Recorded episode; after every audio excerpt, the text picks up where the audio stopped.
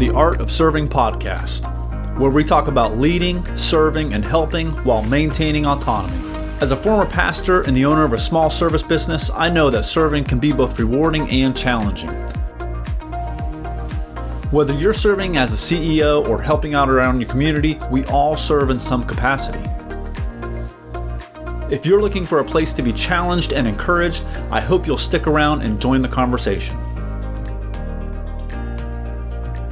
Welcome back and thanks for joining me. Today we're talking about how to avoid burnout, and more specifically, how to avoid burnout by separating yourself from other people and separating your identity from other people. I was speaking with a client the other day, and she mentioned that she had this this exact same problem of of separating uh, work from home and, and just taking that identity with her.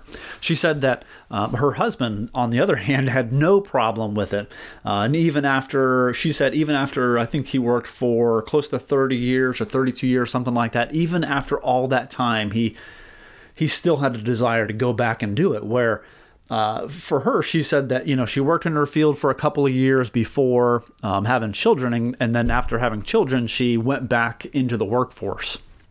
So I asked her, I said, you know, what is the difference, or what was the difference between you and your husband? Why was why was he so desirous to go back and and serve in a field that was difficult, um, but yet uh, she wasn't prepared to do that? And she said that she really had a hard time uh, separating uh, work from home.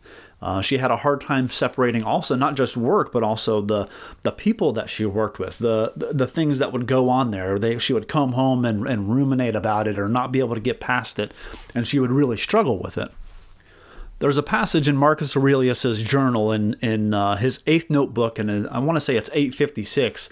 He says, "Other people's wills are as independent of mine as their breath and bodies. We may exist for the sake of one another, but our will rules its own domain.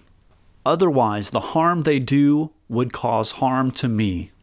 Which is not what God intended, for my happiness to rest with someone else. If we want to continue serving and helping people and also avoid burnout, we really have to learn this lesson of, of separating ourselves from our work, separating ourselves from, from what we do. We are not our work. Yes, it may be the most important thing that we do on this earth, but it is not us. We have to understand that separation is the key to avoiding burnout. If you're a pastor, you know that not every pastor is in it to help and serve people.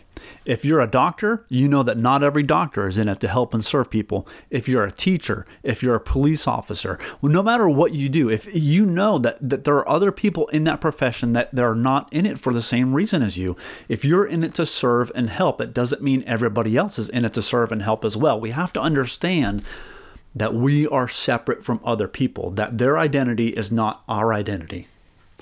Here are a couple of tips to help you with creating that uh, that space of separation. The first one is this: block out some time every week to do something for yourself. I understand you may be the busiest person on the planet, but you need to block out some time for yourself. I don't care whether if it's just two, three, four hours to go play around a golf. If you're playing around a golf in two hours, though, I'm pretty impressed. But spend some time to, to just block out a, a half a day, just half a day for yourself, whether it's reading, kayaking, golfing, hiking. Do something that fills your soul, do something that fills you up. The second thing is this put your phone down. And while that may seem really simple and maybe slightly obnoxious, that phone is not reality. It's not who we are. It's it's just a device that does something for us. It's just a tool. It's not us. Don't let that thing suck you back into a conversation. Don't let it suck you back into work. Don't let it suck you back into like, "Oh, I've got to do this and oh, I've got to do that." Take time for yourself. And the last one is this find something outside of your norm to challenge yourself, something that's different, something that gets you outside of your world. A lot of times as servants, as helpers, we get obsessed. We get we get obsessed with, with what we think we have to do, and so uh, we can just we can just be in this one little lane, and we can just get focused on that and forget that there's a whole nother world out there. Get out there and serve today, and be sure to take some time and serve yourself as well.